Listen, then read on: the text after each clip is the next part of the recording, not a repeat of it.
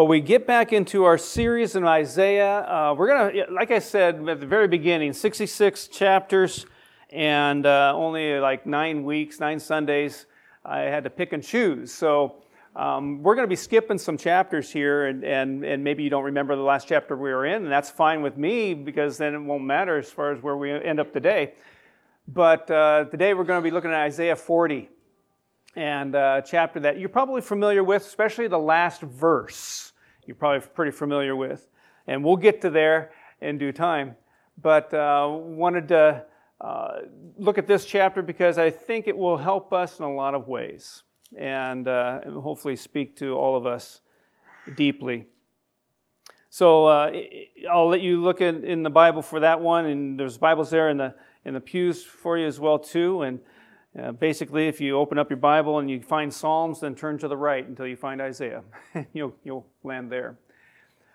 But uh, Isaiah, again, like I've mentioned, is a, a, very large, large book. Has plenty in there about uh, encouragement, uh, exhortation, but also there's there's comfort, and and we're going to see that. And actually, let me back up just one chapter from uh, Isaiah 40 and just kind of give us a running start into chapter 40. Uh, chapter 39 is not a big chapter, but uh, let me summarize it real quick again to give us some background and get us moving into, into chapter 40. Uh, Hezekiah, king, he recovers from this illness, and it was uh, basically uh, illness, uh, he was going to die. And then he pleaded with God, and God said, Okay, I'll give you 15 more years. And so that was going to happen. And so Babylon hears about the recovery that Hezekiah had from this illness, and he, they, they wanted to form an alliance with Judah against Assyria because Assyria is the enemy, and, and the king of Babylon sends his, his son to Jerusalem with letters and gifts to Hezekiah. Um, glad you're doing better, and maybe we can get together and, and figure some things out here with Assyria. And so while there, Hezekiah then shows his group everything Israel has. Take a look at these things. Isn't this magnificent? And he opens up everything, including its treasuries and all the things, just showing these things to, to uh, uh, those from Babylon. And God alerts Isaiah to it, who proceeds to confront Hezekiah on it.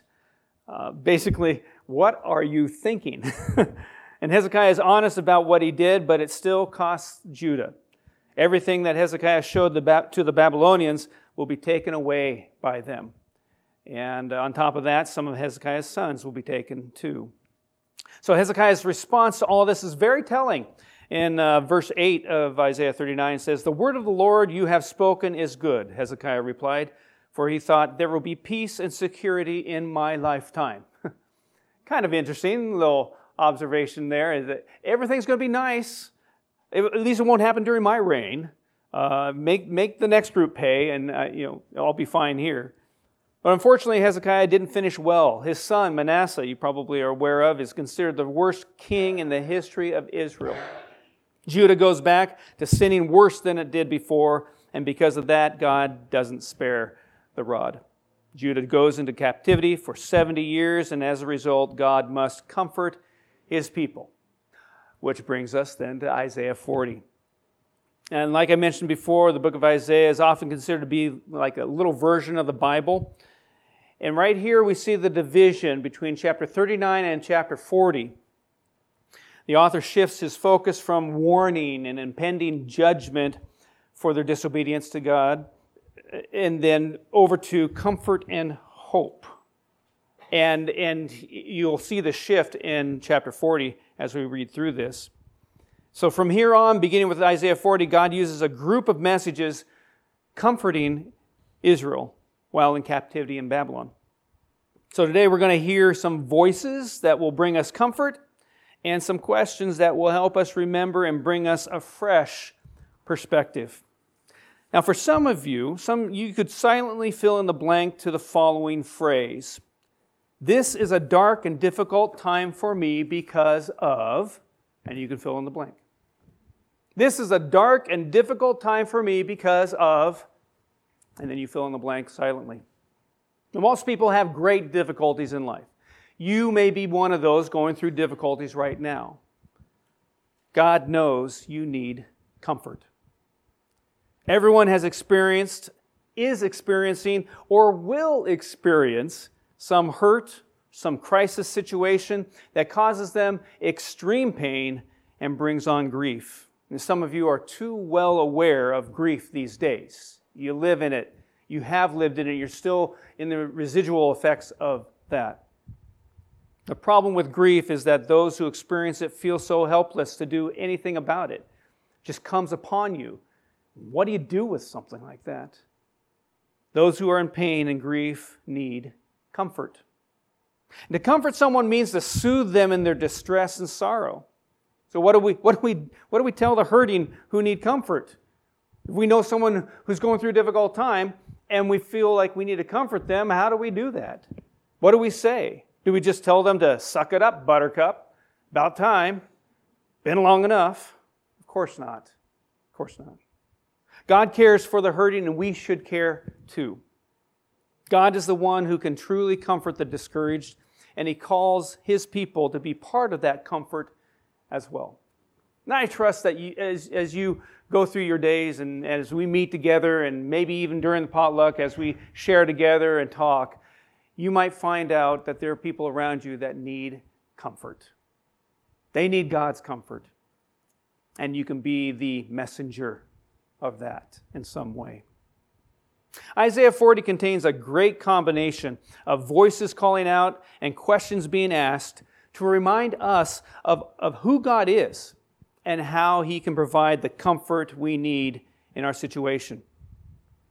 Now, in your bulletin is an uh, area in the back where you can take notes. Disregard the title of the message.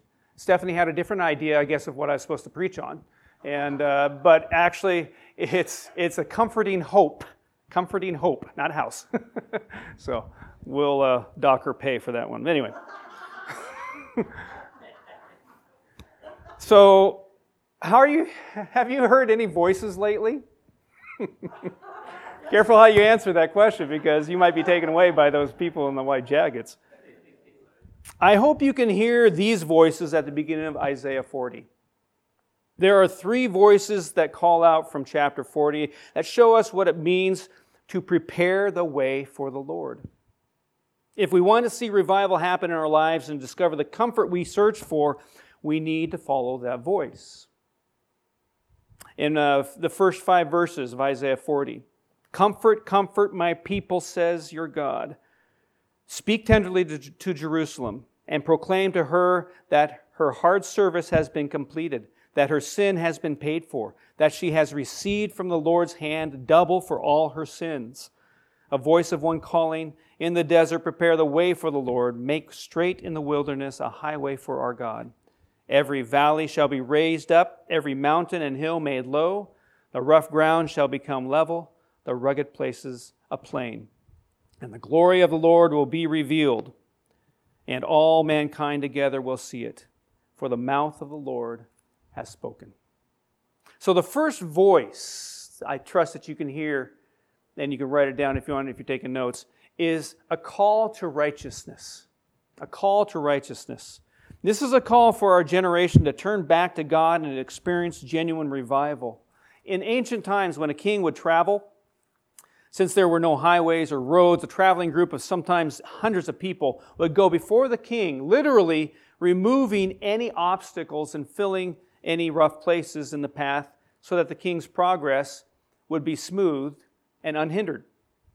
Becky and I take walks around over at Clackamas Community College, and there's a path that goes all the way around it. Sometimes it's gravel, sometimes it's, it's pavement. And in the gravel areas, when we walked around, there's a garden, a community garden area at uh, that college. And as we walk around that area, there are a lot of potholes in that graveled area, that driveway. And fascinating enough, one time when we walked through there, they were all filled in with gravel. We were like, why? What's going on? And we found out there was going to be a cross country meet going on. And so they prepared the place so these important people coming to run could take care of uh, their ankles and not fall and trip. And so they were making sure that the ground was level and prepared as well too. Now, this passage is quoted by all four of the gospel writers who understood this to be more than Israel returning from captivity. They, they, ca- they understood this, is, this as John the Baptist preparing the way for Jesus' ministry. John the Baptist is preparing the way for the greatest comfort of all time, which is delivering man from the captivity of sin. And this was John the Baptist's call to prepare the way for Jesus. And it is the same call for us. The idea of preparing the way of the Lord is the, is the real preparation that must take place in our hearts. Building a road is very much like the preparation God must do in our hearts. They are both expensive, they both must deal with many different problems and environments, and they both take an expert engineer. Any great work of God begins with great preparation. And you can be reminded of that illustration or that principle as you look out around us here with the construction going on and how long that has taken. And I'm sure it has uh, incurred a lot of expense by uh, the county or the city, whoever's taking care of this. But as the construction continues on, they're trying to make sure the road becomes level and, and prepared for everyone. To prepare the way for the coming of the Lord into our lives, it starts with personal holiness and purity in our hearts, in our minds, as well as in our actions. Because you can't expect to continue in sin and expect God to work powerfully in your life. If there's a mixture going on, you're not going to get the full uh, presence of God in your life in that way. There's always going to be something causing you to stumble, something keeping you from that abundant life. So, in order to be comforted, we need to prepare the way for the Lord in our lives. And look with me in verses 6 through 8. It says, A voice says, Cry out. And I said, What shall I cry? All men are like grass, and all their glory is like the flowers of the field. The grass withers and the flowers fall, because the breath of the Lord blows on them. Surely the people are grass, and the grass withers and the flowers fall, but the word of our God stands forever. So the second voice is a call to the Word of God. The Word of God. The message here is the, is, is the frailty of man. We are feeble. We are so limited. Isaiah thinks of the beautiful green grass covering the hills of Judah after the winter rains, and how quickly the grass dies and the hills are left brown and barren. kind of reminds me of our, our front yard, how it got pretty brown and dry during this summer. And it's going to probably green up here pretty soon with all the rains coming. But this is how frail and weak man is. Even the beauty of man is fleeting and passes as quickly as spring wildflowers. There's no good news here at all. the good news, though, is in the eternal Word of God, the basis for our faith, as Isaiah taught. And Peter applies these words to the gospel as a basis for our life of love. 1 Peter chapter 1 verses 23 through 25. You can jot that down and read it later if you'd like, but it says, For you have been born again, not of perishable seed, but of imperishable, through the living and enduring Word of God. For, and he quotes, all men are like grass, and all their glory is like the flowers of the field. The grass withers and the flowers fall, but the word of the Lord stands forever. Then this is the word that was preached to you. So, in a world filled with uncertainty, there is stability and deep rootedness in the Word of God. When everyone is going nuts about the economy, freaked out by the elections, and overly anxious about the problems of the world, God says that He has the power to bring death, but also the power to bring life. In verse 8, God, uh, grass withers, flowers fade, but the word of our God stands forever. It's important that we never neglect the word in our daily lives because it brings us instruction, it brings us encouragement, it brings us guidance, and it brings us hope. So our comfort comes from the Word of God. Don't neglect it in your life. Then look with me in verses 9 through 11. You who bring good tidings to Zion, go up on a hill, up on a high mountain. You who bring good tidings to Jerusalem, lift up your voice with a shout. Lift it up. Do not be afraid. Say to the towns of Judah, Here is your God. See, the sovereign Lord comes with power, and his arm rules for him. See, his reward is with him, and his recompense accompanies him. He tends his flock like a shepherd. He gathers the lambs in his arms and carries them close to his heart. He gently leads those that have young. So, the third voice that we, I trust, can hear is a call to worship. A call to worship. This is a call to see God as He really is and to respond to that reality. For so many of us, it's hard to worship God because we don't really have that clear picture of who He is. Our worship is kind of skewed in a way. Worship is always a response to His Word, and His Word is a revelation of Himself and who He is. When we see God for who He really is, the natural response is to be in awe of His character, the beauty of His majesty, the, the weight of His glory, the, the depth of His love, and the power of His sovereignty. Through this, we are invited in verse 9 to behold your God. behold your God, and also to uh, in, ver- in verse 10 to behold the returning Lord, in verse 11, the loving shepherd. All of these we are to behold, as uh, another version speaks of or is, is written in that, that portion of Scripture. Our God will return to this earth, and He will come with power. And when He comes back, He comes to reward His people and to inspect His work. And another aspect of our God to behold is, of course, the, that loving care as a shepherd. The first thing a shepherd must do for his sheep is feed them. And God feeds us like a shepherd feeds his flock. See, our Lord shows special care for the lambs. The youngest, the weakest are not despised. They are given special care by the Lord who first actively gathers them and will carry them in his bosom. He doesn't just throw the weak lambs over shoulder and call it good as a shepherd might carry sheep, but he, he lovingly cradles them in his bosom, close to his heart. This is both a safe place and a tender place. And I trust that through your difficulties, through your dark time, you have felt the Lord's bosom in that way as He draws you close to Himself. As you feel that safe place, as you feel that tender place. And there's a balanced view here of God between these two verses, verses 10 and 11. One arm is that of power and authority, a king who rules with might and strength. And the other arm, in verse 11, is that of tenderness and love. The shepherd who gathers his lambs and carries them close to his heart. And God knows the perfect balance with each one of us. He knows what we need.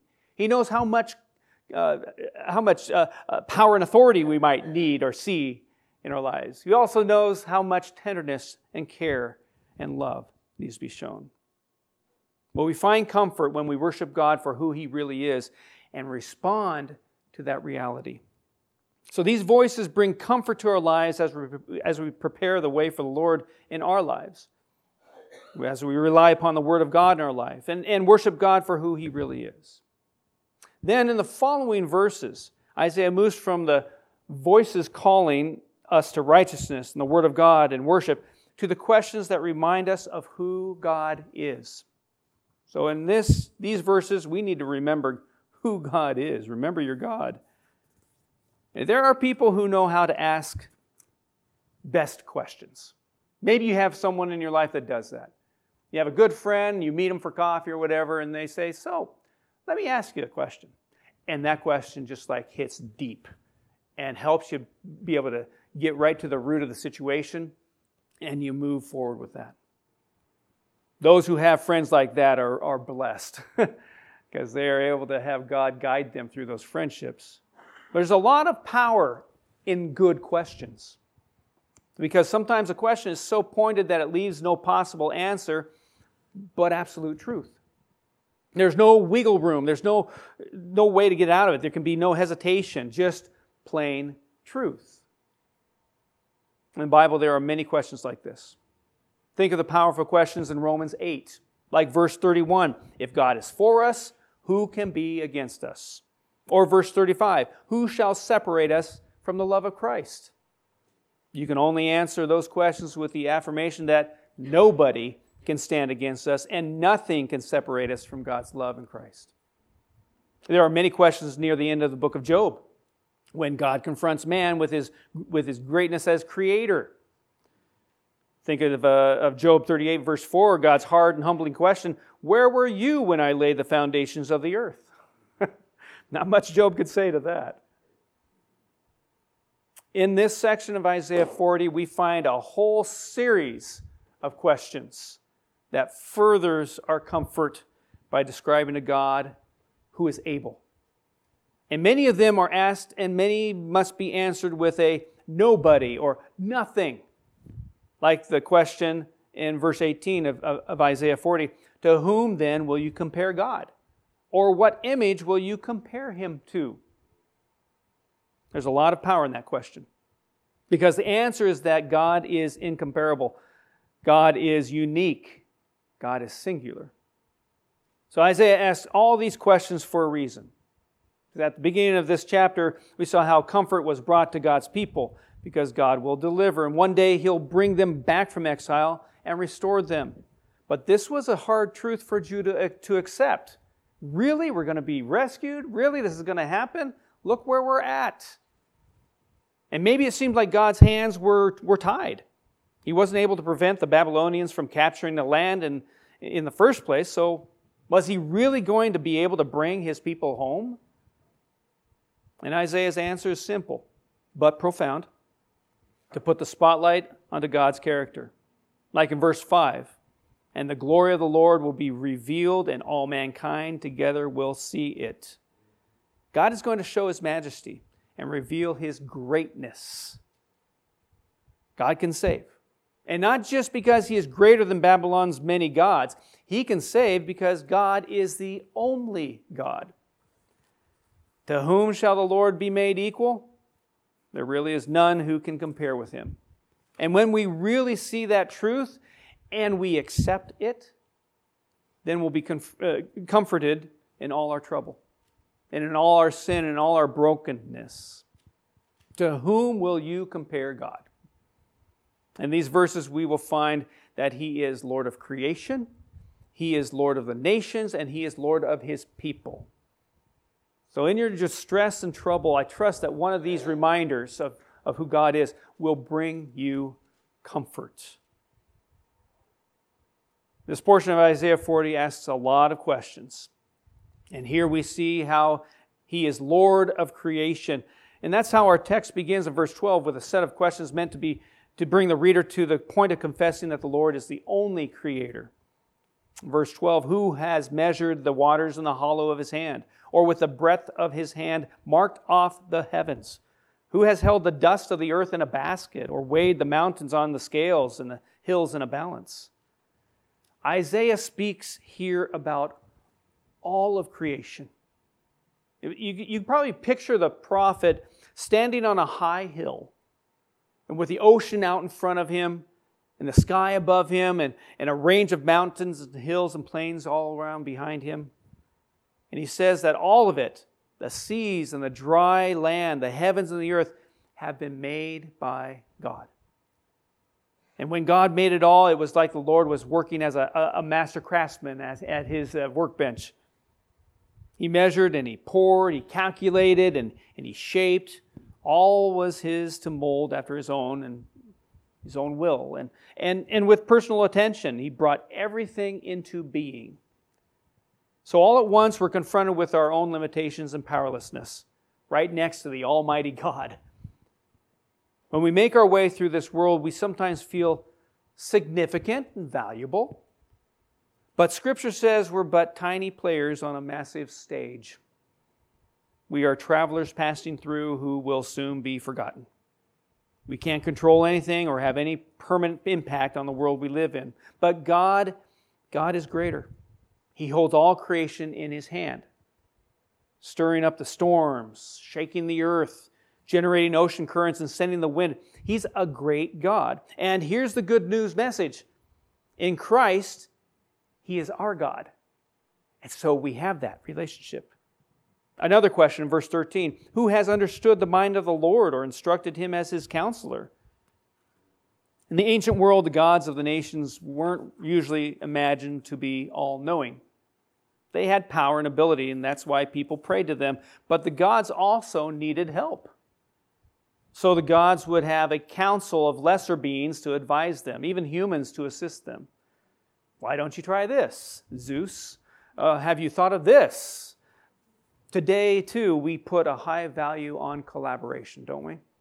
Everyone needs the input of others, benefits from guidance and, and, and, and, and accountability.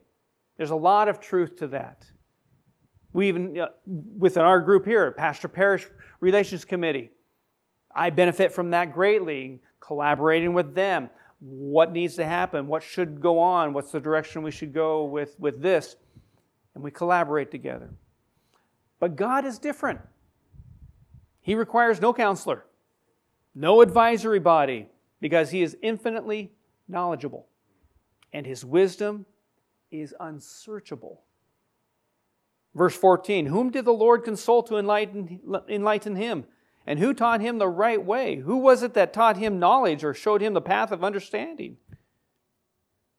Do you hear the answer that's implied there? Nobody gave counsel to God or helped God to see the truth. His wisdom has always been perfect, for he is Lord of creation and eternal. He's the one who sees the end from the beginning. And that's an encouragement when we think about how the Lord manages this world and how he directs our lives. In all he does and all he, all he decides, his understanding is flawless. He always knows what is the best path for us to take. And he's always sure on the destination. He will bring us there, and it will be good. You might not see it now. It might be pretty dark for you right now. But as you follow God and you trust in Him, He's taking you to a place that is good, leading you through those difficult times. There's many occasions when we might question that, like Judah must have. Hardship especially makes us question God's wisdom, right? We don't want to have pain in our lives. And when that happens, we're going, wait a minute, God, are you sure this is supposed to happen this way? Is this exile thing such a good idea, God? Did the temple really have to be demolished? Really? Or what's the good that can possibly come out of this heartbreak in my life? Am I only drifting, or is God leading me to a clear purpose? You can trust that He is. He needs no teacher, He has no need for your input. He, his plan for you is without mistake, and it is good. There are plenty of things in Judah's situation to, to discourage and intimidate them. And this can be all that we see too. Things on our own horizon, stuff that just kind of intimidates us. Our own level, like our family problems, or that annoying sin in our lives, or those cruel enemies in our lives. Then we need to look up and see the Lord of creation, as verse 26 tells us.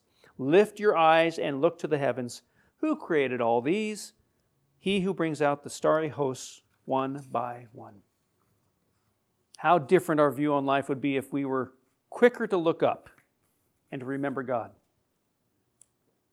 Because looking up with the eyes of faith, we get an immediate reminder of His glory. There is a God. He made everything, and He governs everything, all for us. This is how verse 22 describes his glory. He stretches out the heavens like a canopy and spreads them out like a tent to live in. Probably the most impressive part of God's creation will always be the sky and stars and planets above us. If you go outside at night and if you can get away from the city lights, pretty impressive stuff out there. There's nothing quite like the night sky to make us feel small. But to the great God, Isaiah says, These magnificent heavens are like the curtains in our living room, easily pushed back and tucked away. To God, even the glorious sky is like his tent, a humble home for the Lord, put up and taken down at his will. The Lord of creation can intervene and shape and manage as he pleases. And the care of God is personal. He's not some distant CEO seated in his corner office, content to read reports from his employees. God is near. And speaking of God's creation of the stars, Isaiah says that he calls them each by name in verse 26 because of his great power and mighty strength. Not one of them is missing.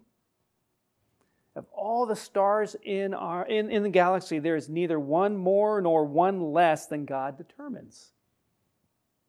So think of the care God takes for us. We're not on the same level as, as those most impressive stars. We are far more exalted than they are because we are created in God's image. And God redeemed us in the precious blood of His Son, Jesus. He knows each of us by name and by the greatness of his, of, his, of his might and strength of his power. Not one of his children will ever be missing. He knows where they're at. For God cannot forget. He cannot falter. He cannot change. He cannot be unfaithful to his promise.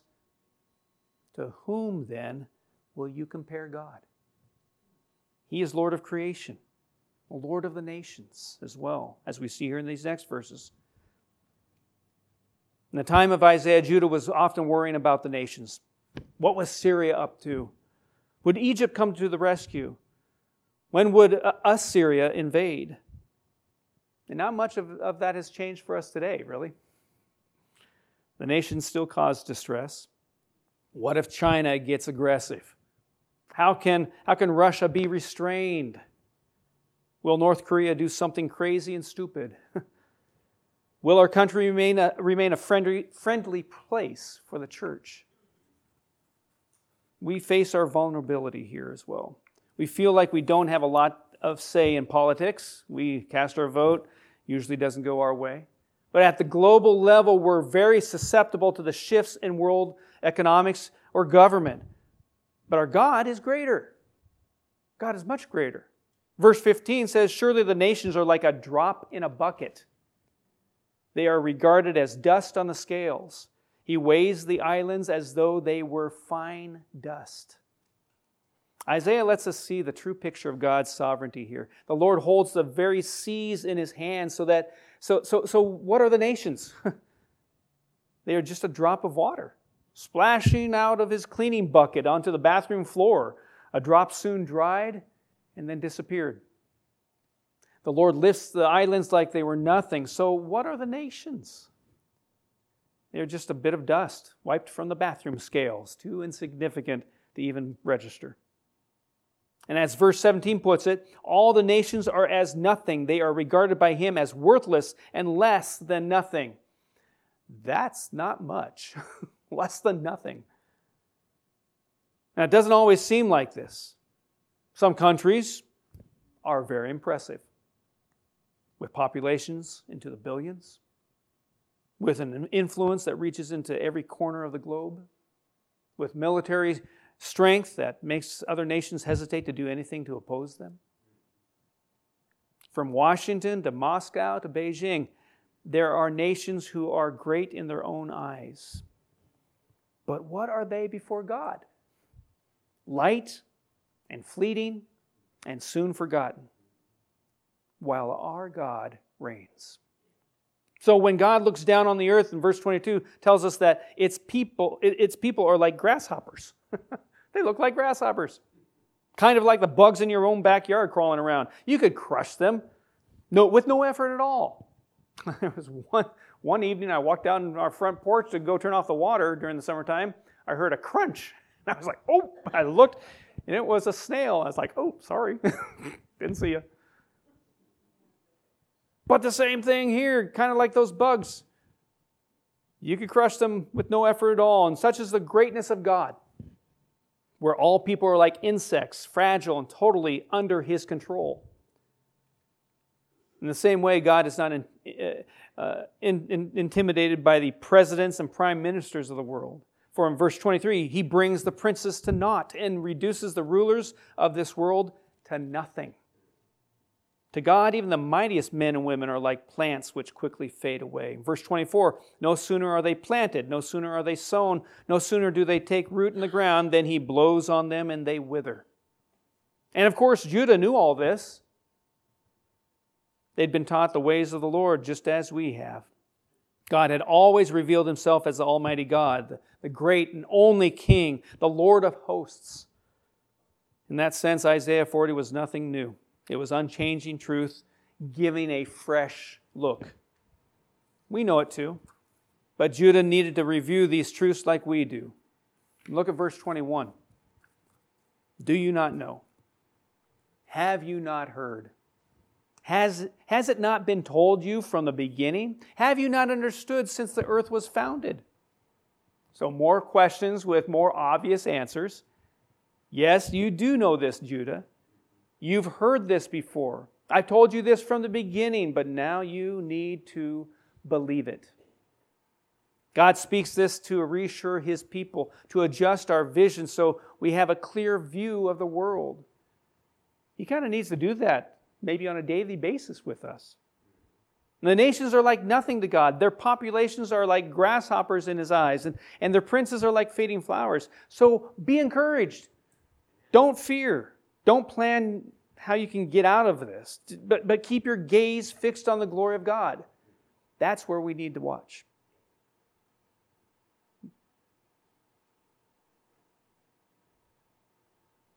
Do you not know? Have you not heard? Has it not been told you from the beginning?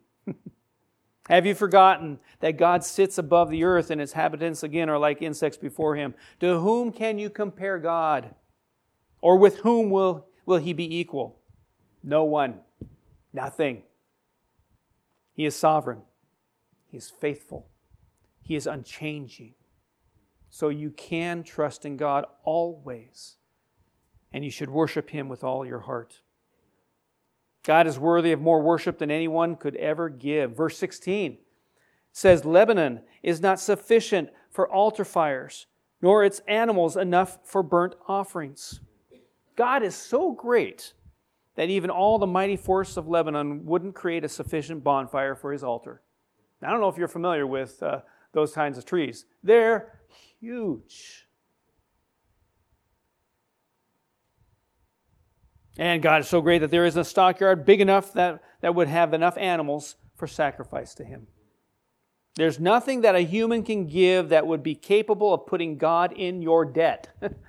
not your money, not your prayers, not, not all your suffering, for He alone is Lord. And here is the wonder of God's grace that He delights in the adoration of His people. And this glorious God seeks a relationship with sinners like us. He wants to be with us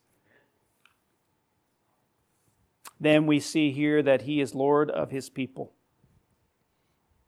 So, if all this is true about God, then there's only one response that he seeks. And that's where Isaiah is going with all this. As he asks in verse 18, To whom then will you compare God? What image will you compare him to? That question admits only one answer God is incomparable, and, and you must serve him alone.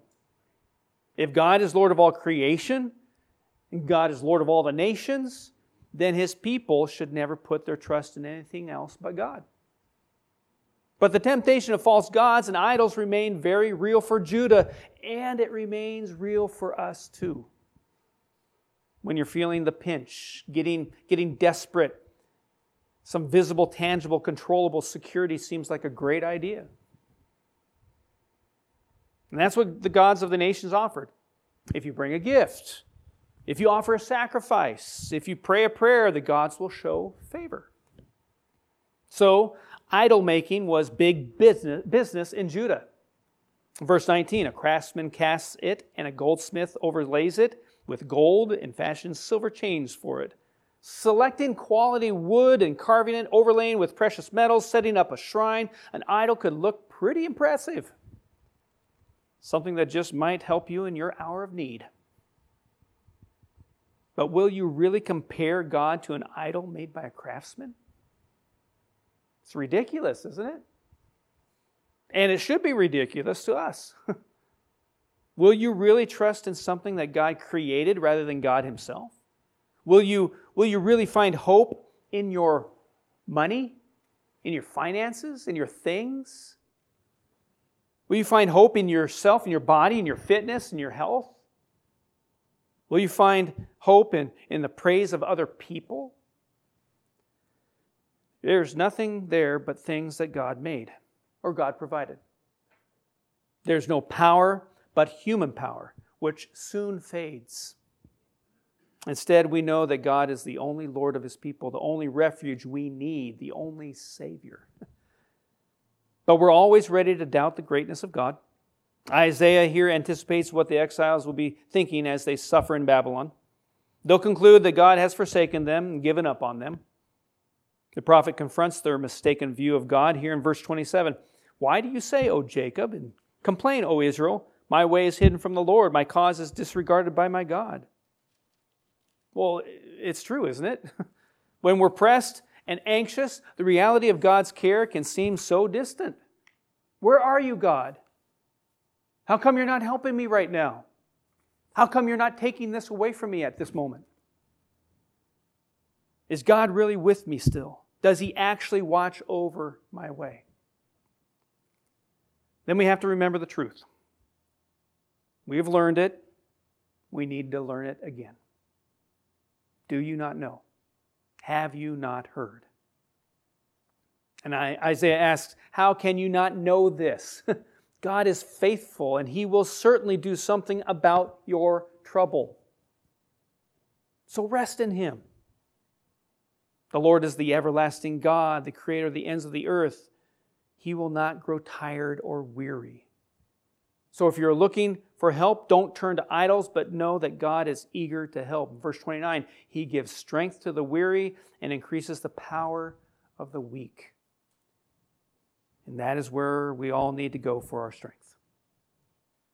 The truth is, even the most vigorous things in creation cannot keep themselves going.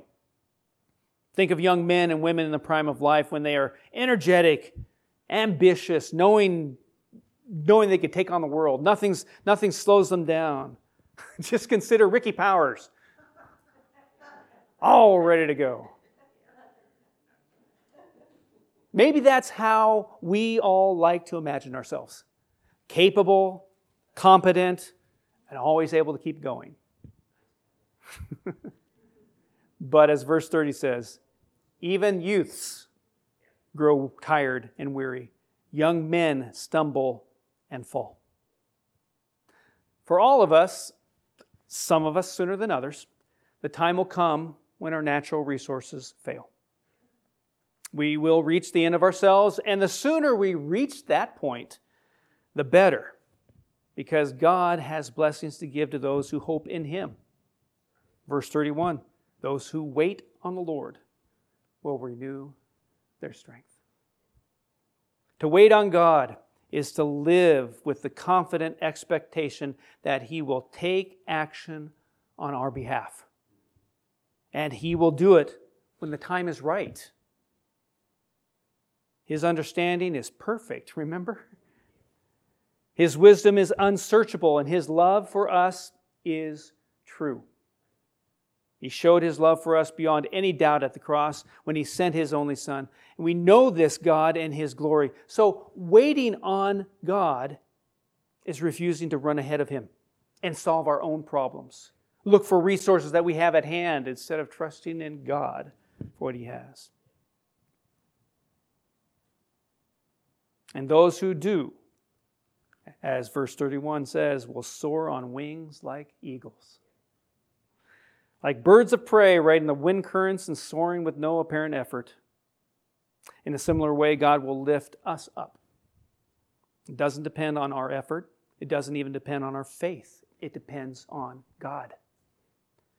Those who are filled with His strength, those who know His grace in Christ Jesus, will run and not grow weary. Those who go with the Lord will walk and not be faint. Do you not know this? Have you not heard? Has it not been told to you from the beginning? Our God is the Almighty Creator, glorious King, and our loving Father in Christ Jesus. He is faithful, He is good, He is gracious. To whom then will you compare God? Or what image will you compare him to?